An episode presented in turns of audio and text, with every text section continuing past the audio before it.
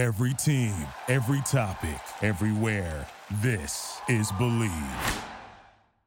It's Believe in Tiger Woods on the Believe Podcast Network. And now, here's your host, Cam Rogers.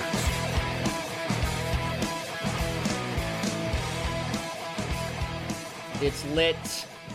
My own worst enemy. 1999, ladies and gentlemen, one of the great one hit wonders, and I am still lit after that Tiger Woods Masters victory. Welcome into the Tiger Woods podcast. I am Cam Rogers. This is the Believe Podcast Network, LA's number one podcast destination. This is a Pro 19 Majors podcast, folks, and this is the only program completely dedicated to the GOAT of the PGA Tour. And let me tell you, I am still on cloud nine. I am still absolutely elated that Tiger Woods now has 15 majors on his resume. I literally pause sometimes during the day and ponder that fact because my brain cells have yet to fully encode that information. I have fully yet to digest what just transpired. The fact that Tiger Woods captured a Masters in the post back surgery era, the post sex scandal era. He did it. He got it done. I really don't know what year it is, I'll be honest with you. Now, before I get into the reactions across the golfing world and my interview with Brooke Kromer coming up later, who is the host of Believe in Replay here on this very network. She's the daughter of Aaron Kromer, offensive line coach and run game coordinator for the Rams. I'm going to play for you guys that majestic clip from Sunday evening. Jim Nantz, take it away, my friend. But here it is the return to glory.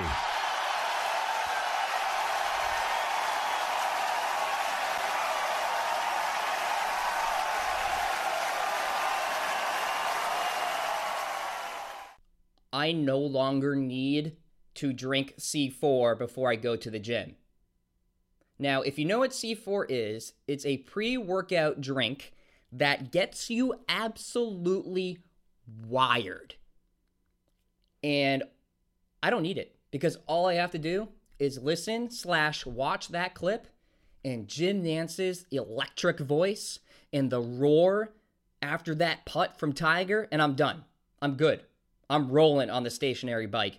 I'm rolling on the elliptical. I'm rolling on the treadmill. Yeah, I'm kind of a cardio guy, I'll be honest with you guys. Kind of gave up the whole lifting thing like two years ago. I'm not going to be powerlifting anytime soon. I'm like 5'9, a buck 55, so that dream is dead. But oh my god, and I'm sure all of you out there are still saying that, like, what happened on Sunday night? Now, let's get into some of the reactions across the sporting world, and we'll start with Mr. Jim Nantz. Now, he told the Washington Post that this was the best event he has ever covered. Okay, we're talking about Jim Nantz, one of the top tier play by play broadcasters in America. 34 Final Fours covered multiple Super Bowls covered. Peyton Manning's farewell in Super Bowl 50 covered. Also broadcasted Woods' 1997 Masters win, which had big time societal effects. But no, Tiger's win in 2019 was the best event Jim Nantz has ever covered.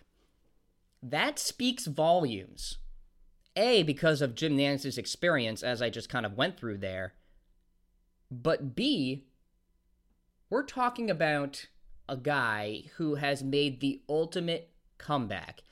And Jim Nantz, in a way, is saying that we really should savor this victory for Tiger.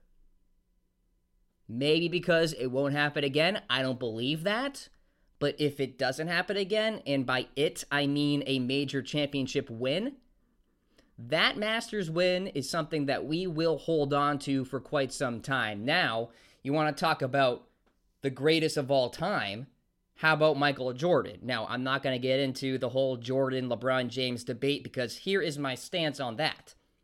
How about we wait until LeBron is done and then we can evaluate that debate? Same argument with Tiger and Jack. Let's wait until Tiger is done, guys. Like, why do we have to go ahead and say that Tiger is the greatest golfer of all time? You can have your opinions on it, sure, but why don't we just wait and then evaluate after Tiger's career is over, which hopefully will be a very long time from now. But you look at this victory for Tiger, like I said, Michael Jordan, he said it was the greatest comeback of all time. Wow. Michael Jordan, multiple NBA championships, MVPs up the wazoo. Even he said that Tiger Woods' win at the Masters was the greatest comeback of all time. Now, I talked about it on the previous podcast, my quick 10 minute show with my instant reactions, that, yeah, there were some other big time events. That early 90s wild card game with the Buffalo Bills, you know, the ALCS in 2004, the Red Sox coming back, beating the Yankees, blah, blah, blah. And I'm sure Michael Jordan thought about those events as well when he finally said, No, this is the biggest comeback I have ever seen. So, in summary, I think in a way, this is a full circle moment for Tiger Woods. He won his first major in the late 90s amid racism in the game of golf. Very true. His win, like I said, electrified the societal landscape, if you will, in the game of golf. And then you tack on 13 additional majors after that win. Then came the scandal. Then came the injuries, the back surgeries, you know, the ACL, the Achilles, all of that. And then the 2019 Masters came around. And if it is his final major championship win, I think Tiger Woods fans would be satisfied. I guess I would be satisfied. But of course, we're all hungry for more. Like I said, this is Pro 19 majors on this very program. So we're gunning for Woods to get the slam in 2019 and then carry that momentum into 2020 at Augusta. But if this is his last major win, it almost feels right. And there's a reason for that. Now, you guys have probably seen the pictures on the internet, on social media, of Tiger Woods hugging his dad, Earl, after that 1997 Masters win, and then Tiger Woods hugging his kids, his girlfriend, after the 2019 Masters win. So you're seeing that storybook ending on the right, and you see that beginning on the left there, and it almost just makes sense. And in a way, it does. But still, we're not completely satisfied. I'd be content, but we're going for more. So, in a sense, yes, this could be the perfect bow to Tiger Woods' career in terms of major championships. But that doesn't mean it will be. All right, now, an interesting story here. You guys probably have heard about this. In fact, I guarantee you have. This guy who placed an $85,000 bet on Tiger Woods winning the Masters ends up winning $1.5 million. And of course, knowing the media out there, they do their journalistic work. They look up this guy. Who is he? What's his past? And it certainly seems like he's not exactly a model citizen, folks. A USA Today investigation found that he has a long record of domestic violence allegations. When USA Today asked him about this, especially a 2017 incident, this guy named James Adducci responded, Oh, it's 2019. I'm not going to talk about what happened in 2017. So, not exactly a firm denial, if you will, about that. So, he really seems like a peach, in summary. I say that sarcastically, so we'll quickly let this story run its course and then move along because I think this guy's quick 15 minutes of fame is about to come to a close. So, we'll move along quickly after that. But just so you know, this guy, not exactly a hero. All right. Now, I hate talking about politics, but this is a story about Tiger Woods, so here we go.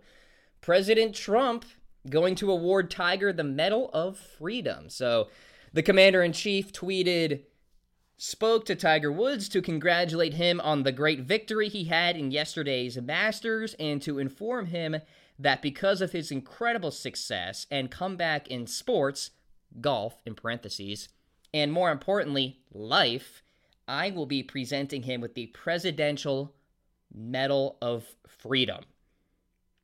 Now, Trump and Woods are somewhat close since Tiger is building a course at Trump World Golf Club in Dubai, set to open this season in 2019.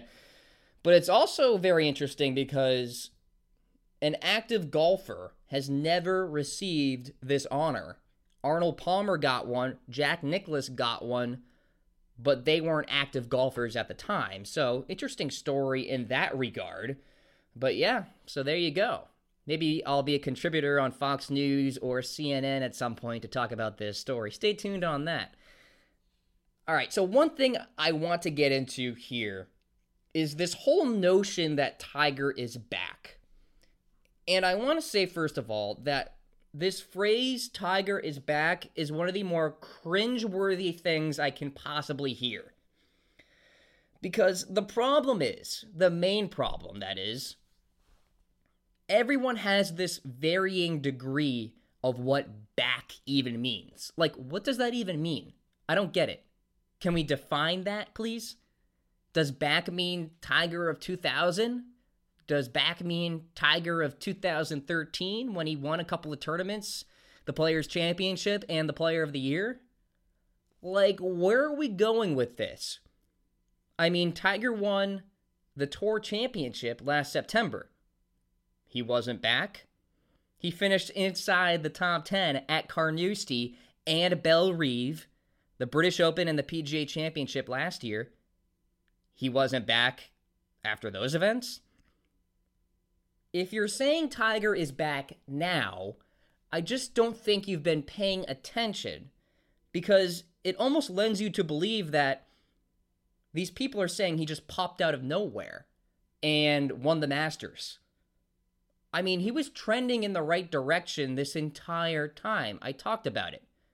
Couple of top 10s in majors last year, winning the Tour Championship, contending in some other events in 2018 as well. The Valspar Championship, for example, the Honda Classic. So it's like, well, no. I mean, Tiger was contending. He was trending in the right direction. Why are we all of a sudden saying, oh, now Tiger is back? And for a few reasons. A, like I said, what the hell does that even mean? B, I honestly think Tiger just laughs at that prospect because he probably doesn't even know what people are saying when people say Tiger is back. Now, in the sense of the effect on golf, I think I could understand that a little more. You look at the stock trends out there with club manufacturers, they're going up. You look at Nike Golf's sales right now, they're going up. So, in terms of a business aspect, and in terms of interest in the game of golf, sure, Tiger can be back in that regard. But in terms of his play on the golf course, well, I mean, like I said, he's been right there multiple times within the last year.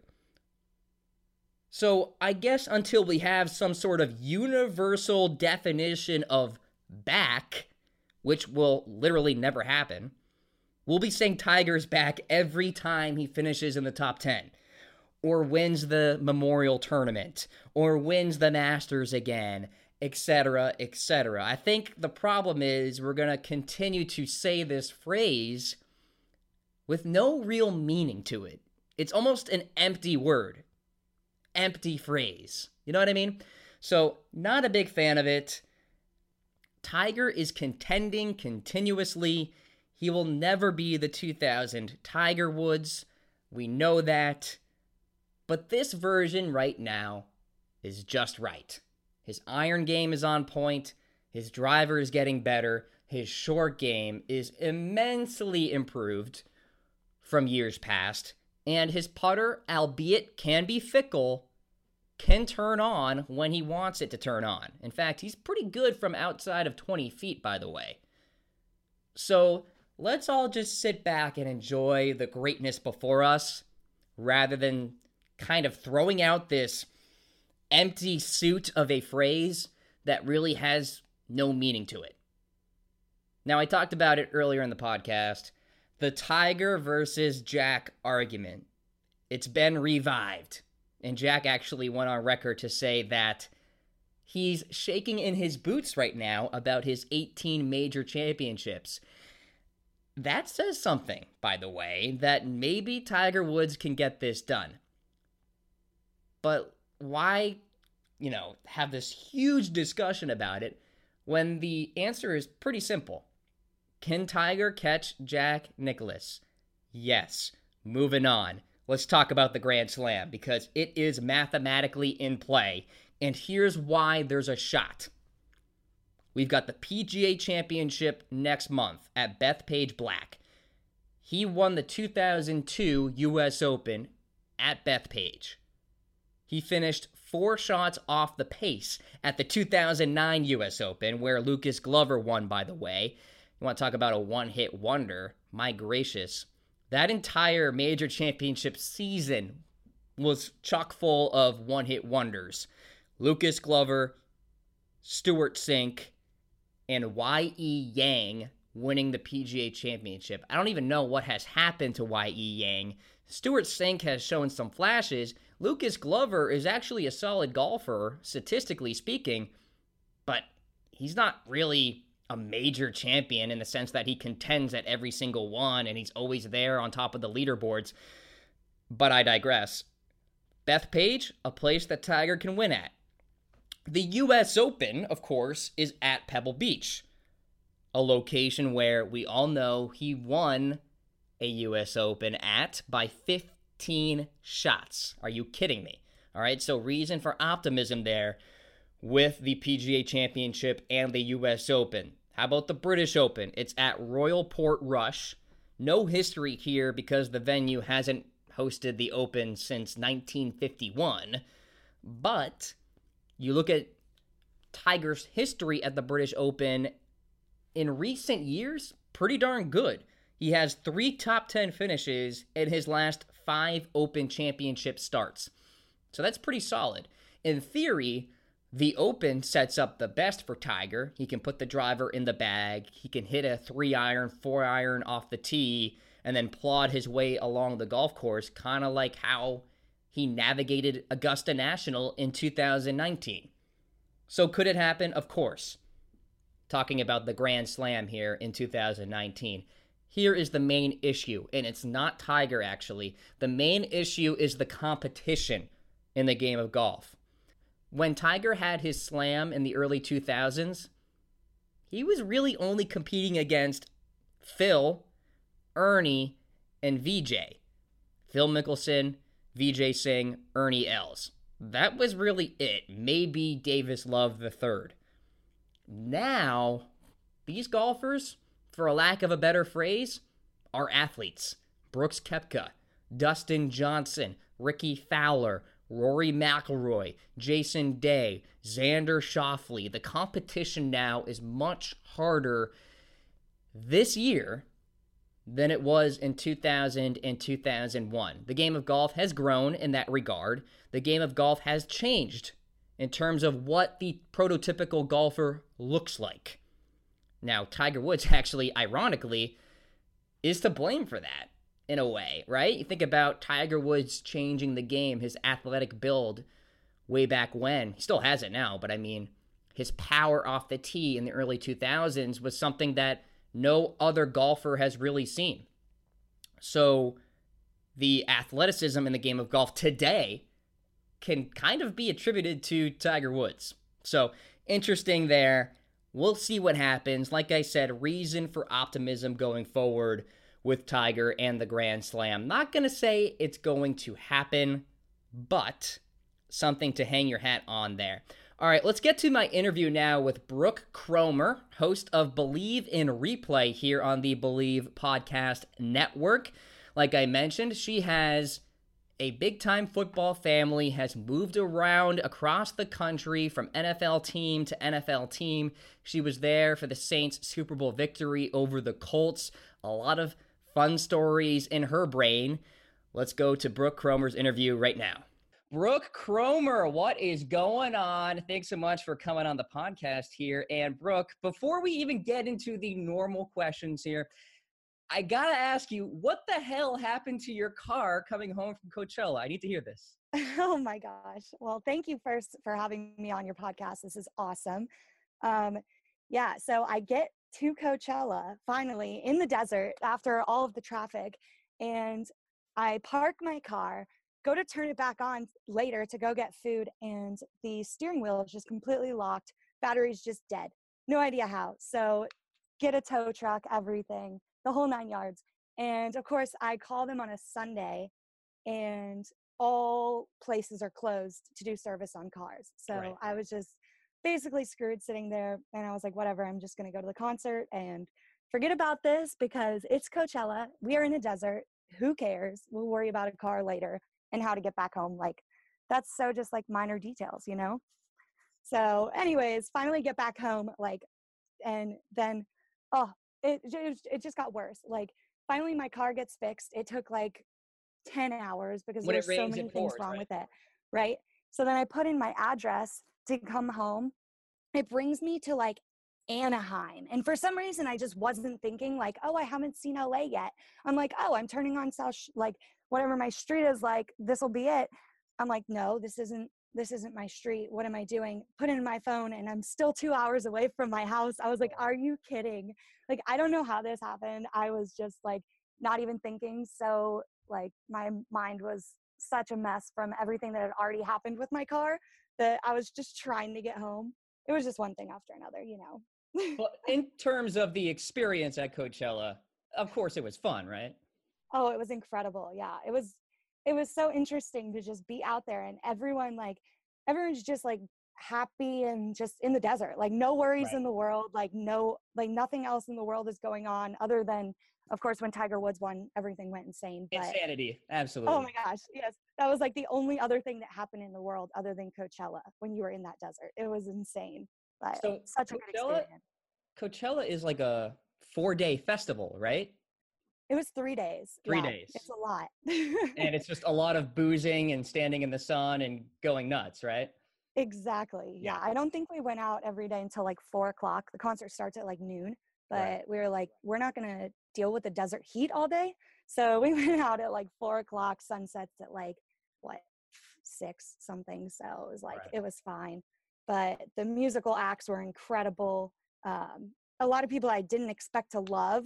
It was just like you love them for like the energy that's going on there and you look in the background and the sun setting over the desert like mountains. Right. You're just like what like what is going on right now? it was just like being in another world. Well, one of my friends from Nashua, New Hampshire was there and this is her second year going. Shout out to Paige Beliveau and every single day of Coachella she posted on Instagram. Plenty of Instagram moments out there. I'm sure you can agree with that. Oh, of course. Yeah, you got to get the pics. You Got to toss it up. Absolutely. Stay yeah, on brand. For sure. So, ladies and gentlemen, as I mentioned earlier, Brooke is the host of Believe in Replay on this very network. And you know what? I appreciate that title, Brooke, because on this podcast, I like to get nostalgic. And as somebody who peaked in 2013, I certainly can uh, appreciate bringing it back. So I love that title. And it almost reminded me that you should probably make the theme song to your podcast that replay song. Uh, how does it go from like 2009? It oh was my like gosh, is that like Jason know what I'm talking Derulo or something? yeah, yes, that should be your theme song. Just saying. That's beautiful. Oh my gosh, I love it. So Great ponder- ideas. Ponder that. I'll let you sit on that. Um, I've been sitting on this win for Tiger Woods for quite some time here in terms of the Masters, Brooke, and um, I'm not really sure if I am living right now or if I'm dreaming or if I'm unconscious. I'm still trying to digest the fact that Tiger Woods now has his 15th major. I'll toss it to you in terms of what your initial reactions were to Tiger capturing the win. Oh, I was just, I mean, as many have said it, I mean, biggest comeback ever. This is incredible. Like, not, it's his first title since 2008. I mean, 2008, I was what, in seventh grade? Like, this is just, I mean, I was mind blown. I didn't, I didn't Speaking of nostalgic, right? I mean, I don't even know if I ever expected him to come back to being how he was. Like, I don't know. I wasn't very big into golf, obviously, in seventh grade. Right. Wasn't watching his every play, but now just knowing how- what what everything he's gone through and to come back from back surgery alone is insane. I Mhm. mean, to even play golf again after back surgery, that's insane. The way that you have to literally twist your back to play, that's like one of the major movements in golf. like what are we talking here? So I was I was blown away. It's insane. the golf swing in theory is not even a normal human movement like you're not supposed to do it like if you ask Right. a doctor they're like don't do that it's bad for your back and like you said back surgery after back surgery after back surgery and this guy winning the masters and michael jordan perhaps the goat of basketball saying that that was the greatest comeback he has ever seen that came out today so it's so interesting to see this you know, you look at Tiger Woods' history, as you said, going back to 2008 was his last major championship win at the U.S. Open, and I think the number one song, Brooke, was probably like "Candy Shop" by 50 Cent. You know what I mean? Like wearing cargo shorts and K Swiss shoes and Hollister shirts. Oh my God! So We're really throwing it way back. Absolutely. Uh, I hated middle school, by the way. It sucked, but it sucked It for everybody rough. pretty much. That's Uh, true. That was rough. You know, Brooke, you look at this win for Tiger, and one of my big takeaway points was that it was almost a story of battling back from adversity and really capturing something that a lot of people did not expect. A lot of people wrote him off for winning another major. Would you say that's a good characterization of that win? Is just, you know, battling back from all of the bad moments that he has faced and winning a big title? Oh yeah, yeah. I'm, I mean, I would definitely say adversity. If you can, if you can overcome adversity as an athlete, that is basically the biggest thing you can overcome in your career. That, in my mind, like that is just such a huge step for an athlete's career. And yeah, I that is that is honestly the word I would definitely use. Yeah, definitely. I mean, what just what an incredible what an incredible comeback. I Mhm. can't, I can't get over it. it's hard to put into words. It's my career, folks, to speak, and I really can't elaborate much on it because it is just so unbelievable. I know So- I'm literally stuttering on my words here because I'm just like it.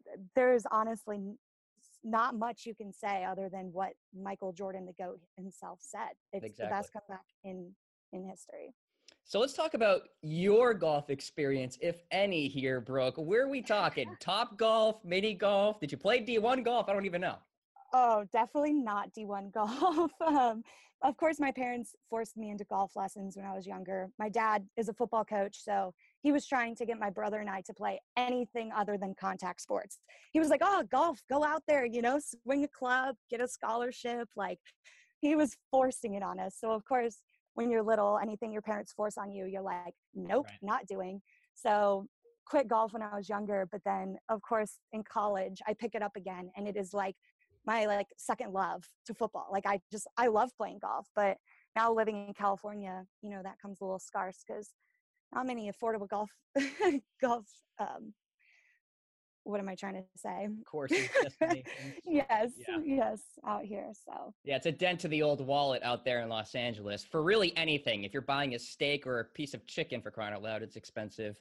right. So you went to Texas A&M, Brooke, and I got to ask you, how were the football games if you happen to remember any of them? Oh my gosh, yeah, I was actually working them all, so I remember them a little too well.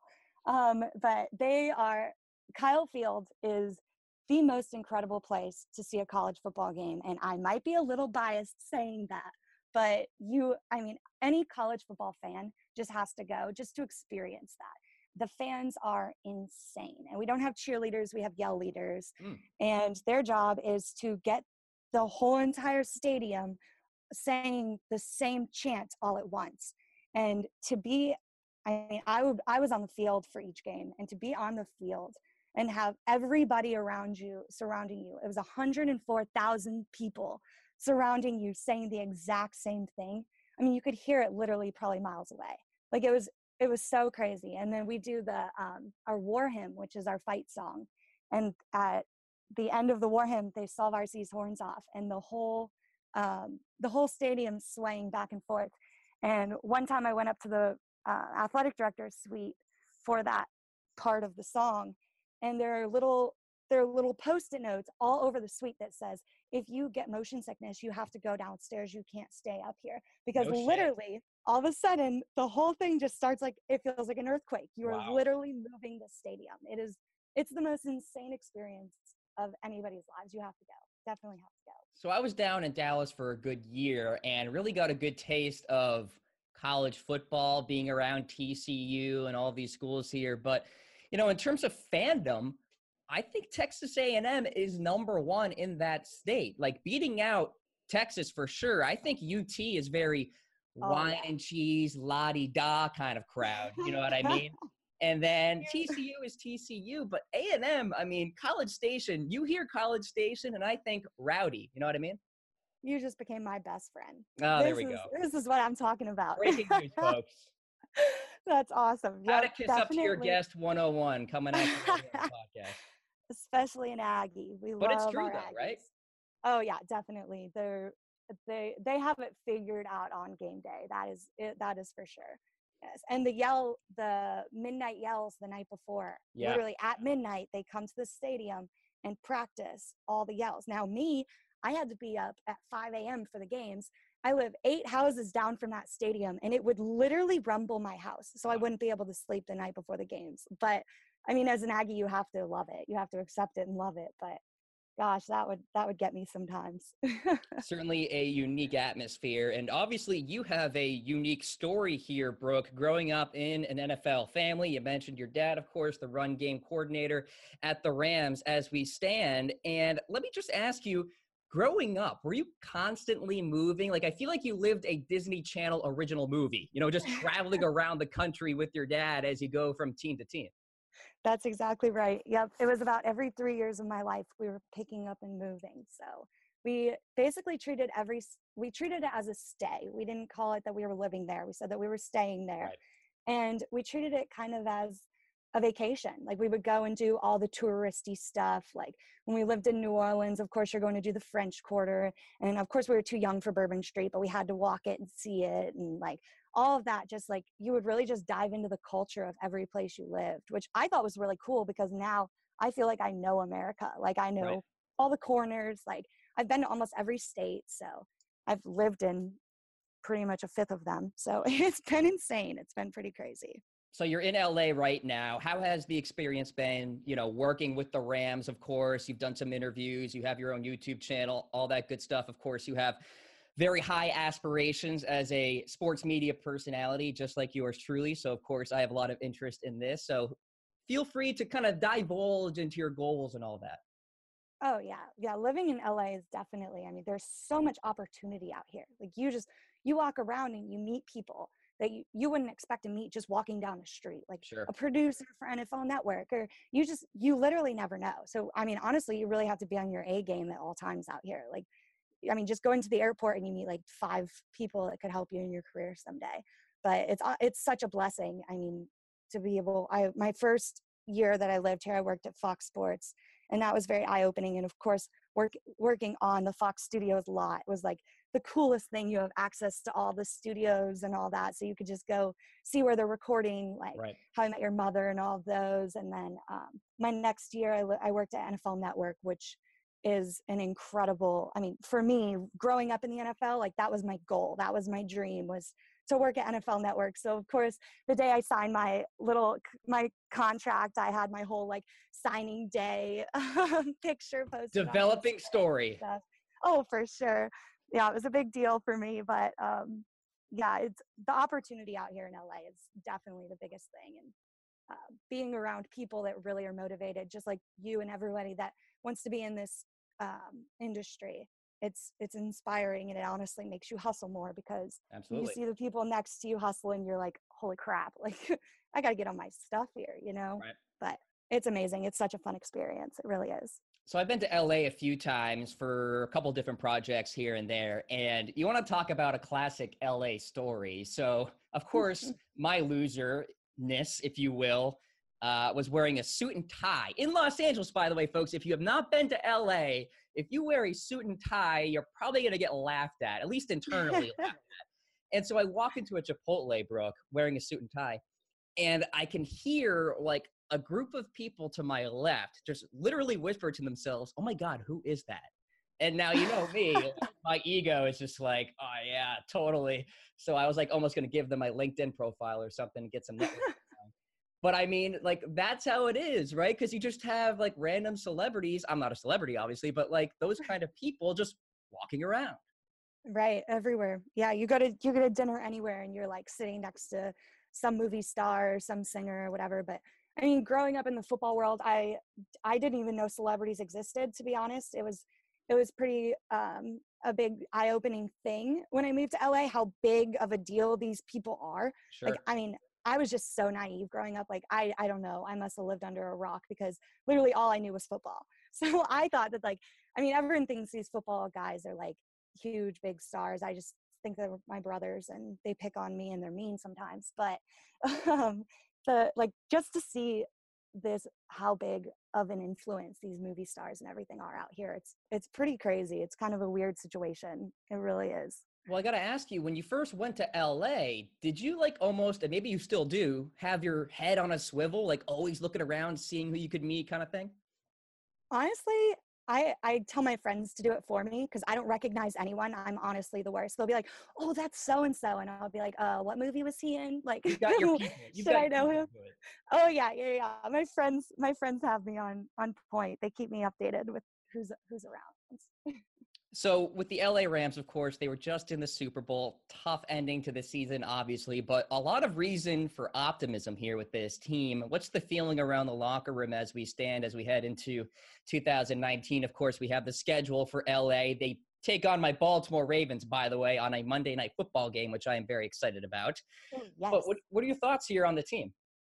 honestly you know if you would have told us two years ago that we were going to take that team who i mean i'm not going to say this meanly but they weren't they weren't great. To take that team to the super bowl and even put up a fight against the patriots Right. like like no i wouldn't have believed you for a second. Like that was incredible. So just honestly there's so much optimism in this in this locker room and these guys are hungry. Like they they want it more than ever now. Like they know what it's like to taste the super bowl now they want to win it and they want to celebrate for a year and they want to bring a champion championship back to la i can tell you that much they're they're full in they're in it What a story it would be, Brooke, if they go back to the Super Bowl, take on the Patriots, and beat them in a similar type of game, low scoring defensive battle, maybe. It would be like the perfect bow to a present. You know what I mean? Just like, boom, you get that Super Bowl and uh, you move along there. I think it'd be a storybook ending. Maybe not ending, but maybe something interesting to kind of think about. hey i'm in i am down let's go to miami and let's win a super bowl There you that's go. actually that's actually where my dad won his last Super Bowl. He was uh, coaching with the Saints, and we won it in Miami. So I told him I was like, "What? How crazy would it be to go back to the same place that we won last time and win another one there? Like that would be like our city. Like we would might as well just name it the Kromer Town. Let's go." shades of Tracy Porter and all of that. Oh man, I still watch that highlight just because it's unbelievable because that was the moment. And Zach Strief talked about it too when the Saints knew they won the Super Bowl after Tracy Yeah. Porter picked that ball off. Oh yeah, yeah. That was that was honestly we were we were down in the tunnel waiting to run out onto the field, but Right. it was like is Peyton Manning going to throw? Like the Colts families were all right across the tunnel. Like they were all down there too, thinking they were going to run out on the field. So it was literally like, is Peyton Manning going to throw a touchdown? No, he throws the interception. All of a sudden, we're running out on the field. Like, thank God. Like it was, gosh, that was that was one of the best moments of my life. Honestly, it was incredible. Well, I certainly can sympathize with Peyton Manning there as a former intramural quarterback, B League at the University of Maryland. I was pretty darn good, but I was a gunslinger, Brooke. In fact, I should probably send the tape to your dad. Would love his thoughts on it. But my first throw was an interception. My last throw of my B League intramural career was an interception. So I'm basically Brett Favre. Oh, I love it. That's great. Brutal. Absolutely brutal. So any interesting stories that you have for me here that you can divulge on the podcast of you know moving around and meeting somebody interesting or kind of a just cool spontaneous story that you have? Hmm, just moving around you know i don't really i don't really know um of course tracy porter picking that ball off that's pretty spontaneous. Right right there's been gosh there's been so many so many crazy things in my life i mean we when we entered the um, we as in my family sure so my dad got his first coaching job at the raiders and it's al davis so we are entering the nfl thinking that this is how all teams are run like crazy al davis he was like get out of the hallways when we're walking through and like right. wouldn't allow us in facilities and all that and then um then we go to the bucks and it's like all family like jon gruden's just like nah we want families around. My brother's like i think 10 years old helping out at training camps like it was just it was all family so that's when we knew like yes the nfl is for us. Then we go to the saints win the super bowl go to the bears you know have a couple rough years. That was a little you know jay cutler time. Mm. then um speaking, speaking of gunslingers by the way. Yeah right? Oh gosh then we go to Buffalo Bills with the Ryans. Now that was fun. Rex and Rob are they're a treat. They honestly were so fun to have around. They are they're comedians. Then we go out to now we're in LA. I mean, literally you can't beat this. We are in the sunshine. Like my dad, first day he gets here, he's like, I'm buying a convertible. So we're just riding his PCH down, like down the PCH in a convertible, like living our best lives, going to the Super Bowl. I mean, you can't beat this. You literally can't beat this life. It's you have good. literally, I think, endured every single possible climate in the continental United States. Yes, I'm starting to I put that together. Have. I definitely, definitely have. and I would assume that LA is your favorite to this point. You know, it's it's pretty great. Climate wise, LA is definitely the place to be. But people wise, I would say New Orleans is where it's at. Those people are like shirt off their back type of people. Like that's fair. It was just walk into any house there and they're like pouring jambalaya in your bowl, like asking you what you what they can get you, like how how many parties more parties they can throw for you. Like it is just it's so fun there. But to live here now at this age, it's a pretty good time. So I went to Nashville a couple of months ago for this combo bachelor bachelorette uh, getaway, if you will. And Nashville is great. I don't know if you've been there, but uh, great time. You go down Broadway. Oh, yeah and plenty of awesome bars. But one of our Uber drivers said, Yeah, Nashville may be fun, but if you go to New Orleans, it's like a whole nother game. Like just going out, Bourbon Street, like you talked about. Is it really that insane? You know, going out, doing the bar experience. I don't know if you've gone through that, but I'm yeah, you know, I was I was pretty young when I was living there. I wasn't able to drink yet, but uh it was it was definitely a fun time. I went out to any of the bars that I could go with my friend with my family and friends and stuff just to go, you know, be in the atmosphere and stuff. And it was it was eye opening at a young age. It definitely was. well, closing time is what, like six a.m. there or something like that. Oh yeah, I'm sure. I definitely never made it out past past then, but yeah, I'm yeah. sure it was. I'm sure it was pretty late. I'm pretty sure a couple of times when we would wake up in our hotels down there, we would still hear people partying outside. But yeah, it's a pretty crazy town. I would definitely definitely suggest going though. It's definitely a good time. If I go, pray for my liver, all of you that are listening right now. so that in mind. Yes. Brooke, let's talk about the podcast coming down the pipeline here. What are some guests that we should be expecting? Yeah, you know, I'm I'm about to get um, Ryan Switzer on there today Ooh. with the Steelers. I think that he's going to have a pretty good year. Um, you know, with AB leaving and all, maybe he'll get some more touches and we'll see a little Ryan in the um, out there in the end zone. But um, I'm trying to keep it, you know, with like guys that I've really grown up around. So mm-hmm. you can look back on the teams that my dad's coached for, and basically any of those players are fair game. I'm going to get some some pretty cool people on. I would definitely, definitely stay tuned. We're talking about a big sample size, ladies and gentlemen. Oh, so do yes. not miss it. Subscribe, believe in replay. Brooke Kromer coming on the Tiger Woods podcast. Hit her up on Twitter and the gram at Brooke Kromer. Brooke, appreciate the time. Best of luck with the podcast. We'll stay in touch. Yeah, thank you. Thank you for having me and good luck with your podcast and go Tiger Woods. This Ooh. is incredible. I forgot the question that I have to ask you. All right. so here it comes. You meet Tiger Woods at a bar. You have uh. one question to ask. What is that question, Brooke? Hmm. Honestly, no. I would say, if if you could go back, would you change anything at all? Hmm. Because honestly, if you think about it, like he said it himself, he's become a better man. He found out who his real friends are. Now he gets to enjoy an even bigger accomplishment than just winning the Masters he won the Masters and overcame all of this, like the scandals, the surgeries. Now he's literally the biggest comeback in history. Like, I mean, really, would you change anything? Ladies and gentlemen, we're going to end this interview with a very deep and profound question. Brooke, I appreciate that. Very nice. All right. You got Thanks it. so much you for got it. On. Thank you. All right. Big shout out once again to Brooke Kromer for coming on the podcast. That's going to do it for me, folks. Episode three in the books. We move along to episode number four. Some fun guests coming down the pipeline. I'm going to watch that clip of Tiger Woods winning the freaking Masters one more time. I'm going to go to the gym. I'm going to do some bike sprints. And that is going to be a complete workout. Let me tell you. Cam Rogers signing off for the Tiger Woods podcast. Talk to you guys very soon. Go Tiger. Thank you for listening to Bleav. You can show support to your host by subscribing to the show and giving us a five star rating on your preferred platform. Check us out at Bleav.com and search for B L E A V on YouTube.